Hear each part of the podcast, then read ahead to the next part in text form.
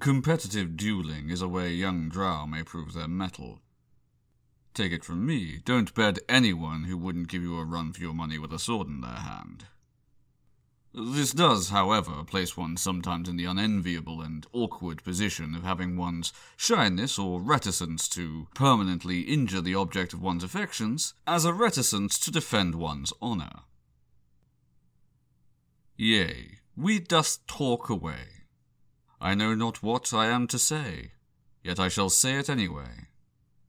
Today shall see you shy away, whence I doth for thy love enter the fray takest on me, taketh me on. I shall be gone in but a day or two. And lo, needless to say, I am at odds to your sharp ends. Haltingly I shrinketh away. Seest thee after me, tis straight better to be safe than sorry. Takest on me, taketh me on. I shall be gone in but a day or two. All the things that thou sayest true, be this life or counterfeiting thine own worries away, thou art all I must remember. Thou dost shyest away, yet comest I for thy love anyway. Takest on me, taketh me on.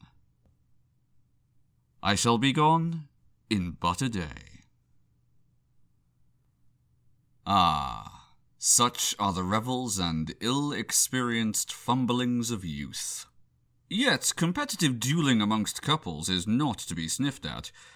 Indeed, I have heard it exposited many times to be the secret to a happy marriage. Yet spare a thought for the unfortunate youths cut down in their prime for failing to understand whether or not it was their honor or their heart's desire they were defending.